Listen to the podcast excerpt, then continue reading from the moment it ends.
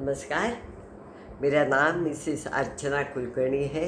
मैं छसठ साल की हूँ। सिक्सटी सिक्स ईयर्स ओल्ड तो मैं जब सिंहाल अवलोकन किया, जैसे कि मैं पीछे मुड़ के अगर मेरा लाइफ देखती हूँ तो बहुत अप्स एंड डाउन हर एक की लाइफ में होते हैं। तो एक कुछ साल पहले मुझे फिफ्टी यंग क्लब करके एक जगह मुंबई में बुलाया था तो मैं वहाँ गई थी और जब मैंने मेरी, जो जो मेरा लाइफ स्टोरी है, वही मैंने उनको बताई। तो वो पचास साठ औरतों से, में से दस बारह औरतें मेरे पास आई और बोली, मुझे इतना अच्छा लगा हमें मैडम, हम कुछ तो करेंगे, आपका जो लाइफ देखा तो वी गेट मोटिवेटेड तो मैंने सोचा, चलो कोई कोई इंसिडेंस है जो मैं आपसे भी शेयर करूँ। तो शायद किसी को अगर इससे इंस्पिरेशन मिल जाए तो आई बी हैप्पी एक्चुअली बीस साल की थी, इक्कीस साल में मेरी शादी हुई। मेरे हस्बैंड एयरफोर्स रिटायर है, तब एयरफोर्स में थे। तो मैं मुंबई से एक महीने में शादी के बाद दिल्ली गई, दिसंबर, ठंडी का मौसम। मुंबई में ठंडी मीन्स पसीना ज़रा कम आता है। और पंजाब और वहाँ की ठंडी मीन्स मुझे तो लगता था अभी खून में भी जम जाएगा बर्फ़ के जैसा। इतनी ठंडी थी आदत नहीं थी। तो लेकिन बहुत अच्छा लाइफ बहुत अलग लाइफ है।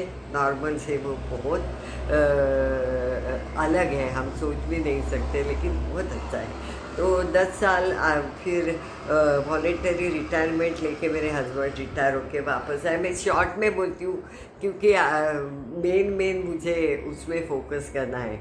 दो बच्चे थे, उनका एजुकेशन का प्रॉब्लम ना हो इसलिए हम लोग बम्बई आए जब मेरा, हमारा जो घर था, वो पगड़ी था वन रूम किचन था, उसमें हम दो, हमारे दो बच्चे और सास ससुर रहते थे। तो क्या, उसमें किचन और hall there is there was no bedroom तो फिर हमने सोचा कि अभी एक रूम तो बच्चों के लिए, पढ़ाई के लिए होनी चाहिए। तब इतनी है मतलब परिस्थिति नहीं थी फाइनेंशियली फिर हमने वसई में जगह ली वन बेडरूम हॉल किचन और जब पच्चीस साल पहले की बात कर रहे हो, तब लोन वोन का इतना बड़ा ये नहीं था। तब बहुत महँगा मिलता था लोन का इंटरेस्ट बहुत होता था। मुझे अगर याद है तो साढ़े चौदह टका इंटरेस्ट में हमने वो फ्लैट ले लिया था मेरे हस्बैंड का। फाइव थाउज़ेंड रुपये सैलरी था तो ढाई हज़ार रुपये लोन में करते थे और ढाई हज़ार में हम छः लोग का गुजारा करना था हमें। थोड़ा टफ था, तभी मैंने सोचा बच्चे भी बड़े हो गए। तो क्यों ना मैं कुछ काम ढूंढूँ, थोड़ा हेल्पिंग हैंड मिलता है तो अच्छा रहता है। तो अभी ये देखिए रियली इट इज़ इंटरेस्टिंग। तो मैं, मेरा एज था थर्टी नाइन थर्टी नाइन के आसपास था तो मैंने बोला, चलो अपनी सी लिखना है। क्योंकि मैंने सुना था कि वसई वेस्ट में हम रहते थे वसई इसमें बहुत बड़ा टाउनशिप आ रहा है। तो क्यों ना मैं ट्राई मारूँगा कुछ तो काम मिल जाएगा। तो नाम वाम लिखा एड्रेस लिखा एजुकेशन अभी I am a non graduate lady तो वहाँ एजुकेशन लिखा। फिर एक्सपीरियंस लिखा, वो भी नहीं था। फिर उन्होंने कंप्यूटर पूछा था, वो भी आता नहीं था। कंप्यूटर का सी और इंग्लिश का ई, मुझे नहीं आता था because I am from vernacular medium तो तभी इतना इंग्लिश का बहुत हमारे स्कूल में नहीं था। तो फिर वो सब नहीं एक्सपीरियंस नहीं, सब नहीं नहीं मतलब नहीं बहुत था, बाकी एड्रेस वगैरह था। तो मैं वो सी लेके गई ऑफ़िस में बिल्डर के। वहाँ रिसेप्शनिस्ट गए थी, उसने मुझे, और टिपिकल महाराष्ट्रियन अटायर पहराव डाल के मैं गई थी, वो साड़ी, वो तेल वेल लगा के एक चोटी हरी मगड़ी और लंबा मंगलसूत्र टिपिकल महाराष्ट्र करके मैं अंदर गई तो उसने मुझे देखा, बोली यस मैडम तो मैंने बोला मैं इंटरव्यू के लिए आई हूँ. तो उसने एकदम उसके चेहरे पे एकदम अचरज था। अच्छा आपने सीवी लाया है। मैंने सीवी दिया। जैसे उसने सीवी पढ़ा तो मुझे इतनी हँसी आई। तो उसने वो सीवी बंद किया और मुझे बोला यहाँ तो आपके लिए वैकेंसी नहीं है। तो मैंने बोला अच्छा फिर किसके लिए है? तो मैंने तो उसने बोला, वो रिसेप्शनिस्ट ने बोला सेल्स में है। तो मैं देखो, मैंने बोला, चलेगा मुझे सेल्स में भी चलेगा। तो वो बोली, मैडम, लेकिन हमको नहीं चलेगा। तो मुझे बहुत बुरा लगा और ये अपने को मतलब मुझे अंदर से मालूम था मुझे कुछ मतलब सेल्स में तो लेना सवाल ही नहीं उठता था। फिर आ, मैं देखिए हम लोग मेहनत है सच्चाई है सचोटी ये सब है लेकिन अगर एक लक साथ में नहीं है ना तो कुछ नहीं होता और लक साथ में है ना तो कुछ भी होता है। ये इस पर मुझे बहुत विश्वास है। तब मैंने उसको बोला कि तब सीएमडी अंदर बैठे थे, उनकी सेक्रेटरी भी थी तो मैंने उसको रिक्वेस्ट की प्लीज़ एक मिनट के लिए मुझे उनको मिला दो, मैं एक मिनट प्लीज़ तो उसको पता नहीं था वही वो लक होता है। वो चांस होता है जो हमें छोड़ना नहीं होता ऐसे मुझे लगा उस दिन। तो बोली, चलो जाके एक मिनट मिल के आओ। तो मैं अंदर गई वहाँ सेक्रेटरी मैडम बैठी थी और सर बैठे थे तो वो सीवी दिया। वो तो जो जो से हंसने लगे वो सीवी देख के। हाँ तो लक्ष्मण जी को सर को बोला कि बाबा हम्म, तो सर ने मुझे बोला देखो बेटा अभी ऑफ़िस में तो जगह है नहीं लेकिन तब पच्चीस साल बीस साल पहले आपको भी याद होगा कि बहुत पीसीओज रहते थे गली गली में नुक्कड़ में पीसीओ रहते थे जहाँ जॉब रहता था।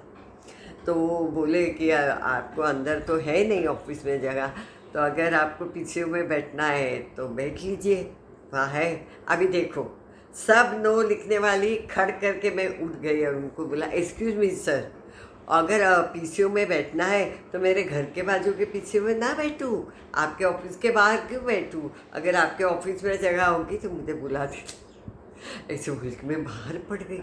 जैसे ही बाहर निकले, मैंने बोला, ये क्या बोला मैंने? मेरे पास तो सब कुछ नो है, कौन देगा? अच्छा कैसा पीछे हुए था, वो भी छोड़ के चली आई। लेकिन वो जो सेंटेंस है, वो वहाँ मैडम जो बैठी थी, उसको लगा एज ज़्यादा है एजुकेशन नहीं है बात नहीं। लेकिन ये जो कॉन्फिडेंस है, ये बहुत अच्छा है इसका। तो दूसरे दिन उसने मुझे बुलाया और वो ना चौखट रहती है ऑफ़िस की। उसके अंदर जाते हुए मैंने चौखट को ऐसे नमस्कार किया और मन में बोला इसमें इस ऑफ़िस से मैं जब बाहर पढ़ूँगी तब बेस्ट सेल्स पर्सन करके बाहर, ऐसे अपने आप को मैंने वचन दिया। और जब मैं अंदर झुक गई, सच में कहती हूँ, जब मैं बाहर आई पंद्रह साल के बाद जॉब छोड़ा क्योंकि सब सेटल हो गया था इसलिए।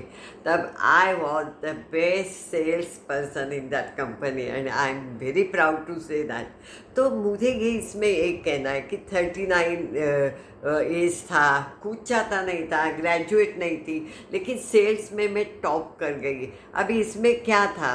कि अपना डेडिकेशन चाहिए, मेहनत करने का की तैयारी चाहिए और सीखने की तैयारी चाहिए, तभी इंसान आगे बढ़ सकता है। तो ये ये हर एक को मैं कहना चाहती क्योंकि वहाँ जो औरतें आई बोली अरे क्या करूँ, मेरे से नहीं होता है, मैं ये नहीं कर सकती, मुझे ये नहीं जमता है। ट्राई करो ट्राई करो। नहीं होगा तो ना बोलने में कोई भी तैयार है, लेकिन मिला तो अगर मुझे, मैं बोलती हूँ, अब अपने, मुझे इंग्लिश नहीं आता, मुझे कुछ नहीं आता, मुझे कौन देगा जॉब लेकिन मैंने ट्राई किया, मेहनत की, वो सीखा dedication so i uh, i can now speak english i can i am a youtuber i have a monetized youtube channel i am a instagram very active person and अभी second मेरा phase uh, चालू हो गया जब बच्चे अच्छे पढ़े लिखे अच्छी तरह से हाईली क्वालिफाइड हो गए उनकी शादियाँ हो गई मुझे एक पोता एक पोती है तब मैंने सोचा एज फिफ्टी फाइव अभी मैं सिक्सटी सिक्स की हूँ तब मैंने सोचा कि मेरा जो सपना था कि मतलब एंटरटेनमेंट इंडस्ट्री में या कुछ उस लाइन में कुछ करूँ मतलब एक्टिंग का मुझे बहुत शौक था मॉडलिंग का शौक था। अभी पचपन साल थी तो लोग बोलेंगे, अभी ये साल में ये बुढ़ी क्या करेगी? क्या करना है? घर में बैठो सब तो अच्छा है। लेकिन ये जो सपना था, वो मुझे पूरा करना था। फिर से मेरा नया स्ट्रगल चालू हो गया। तो मैं अप्लाई किया एक दो जगह। सबसे पहले मुझे चांस मिला कुमकुम भाग्य में। उसके बाद पवित्र बंधन में मिला। उसके बाद मुझे मिलता गया। अभी इसमें मुझे कुछ बताना है आप लोगों को, जो इस लाइन में जाना चाहते हैं। ये पोर्टफोलियो निकालना या आर्टिस्ट कार्ड निकालना बहुत पीछे पड़ते हैं लोग। लेकिन और या तो हम आपको काम देते हैं, आप पाँच हज़ार दो, आपको हीराविन हो जाएगी, पचास हज़ार, कोई ऐसा नहीं होता। हमारे मराठी में बोलते हैं की विहिरीत नसेल तर आड्यात कुठनं पाणी येणार? ते आपण बादलीने काढतो वैसा बोलते हैं, अगर मेन अपने दिल में अगर मतलब हमारे में अगर एक्टिंग का स्किल नहीं होगा तो भगवान भी आए तो एक्टिंग सिखाए तो नहीं आता, ये ध्यान में रखो। हमें ट्राई करना है कि हमें किस तरह से एक्टिंग आती है, क्योंकि पहले आप ट्राई करो कि आपको एक्टिंग आती है ना, उसके बाद आप ये इंस्टीट्यूट ज्वाइन करो, या पोर्टफोलियो निकालो, या कोई भी, और कहीं भी पैसा भरने की ज़रूरत नहीं पड़ती है मतलब एक्टिंग स्कूल में भरने की पड़ती है, लेकिन काम देने के लिए पैसा दो। हाँ कोई अगर काम अच्छा देता है तो टोकन करके आप ज़रूर दो, क्योंकि उसकी वजह से हम लोग कोई बड़े बड़े आर्टिस्ट नहीं है, कि कोई हमारे पास आता है।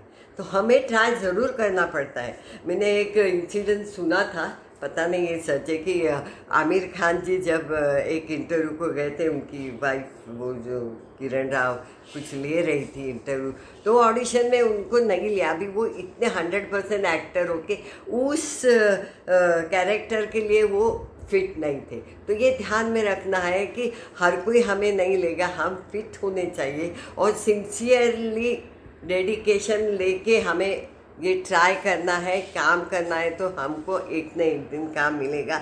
लेकिन जो पैसा दो, हम काम देते हैं वहाँ बिल्कुल मत जाओ। ऐसा काम मिलने लगा तो सब अमीर पिक्चर में हीरो बन के घूमते थे। है ना? ऐसा नहीं होता है। तो हर चीज़ के लिए हमें बहुत सावधानी से ये इंडस्ट्री में जाना है और ये इंडस्ट्री में बहुत अच्छी है। मुझे तो बहुत अच्छा एक्सपीरियंस है इंडस्ट्री का। लेकिन हम कैसे करते हैं, उसके ऊपर भी इंडस्ट्री हमें जवाब देती है। तो अच्छी तरह से करना, अच्छे लोगों से बात करना और किसी भी मोह माया से दूर रहना ऐसे कोई हीरोइन फटाक से नहीं बनता, पैसा दे के तो कोई नहीं बनता। पोर्टफोलियो का आजकल बहुत कम ट्रेंड हुआ है, बोलते पंद्रह हज़ार, पचास हज़ार, पच्चीस हज़ार। लेकिन आजकल जो सच्चे कास्टिंग कोच है या कास्टिंग डायरेक्टर्स है या जो भी है डायरेक्टर से। वो विदाउट एडिटिंग वाले फ़ोटो मांगते हैं नेचुरल विदाउट मेकअप वाले फ़ोटो मांगते हाइट ये सब नेचुरल उनको दिखाई देना चाहिए। तो पोर्टफोलियो क्यों? पोर्टफोलियो में सब एडिटिंग बहुत अच्छा मेकअप बहुत अच्छी साड़ी वाड़ी डाल के पोर्टफोलियो निकालते हैं। हाँ निकालो अगर आपके पास बहुत पैसा है तो ऐसे नहीं मैं बोलती हूँ। लेकिन उसकी वजह से काम नहीं मिलता।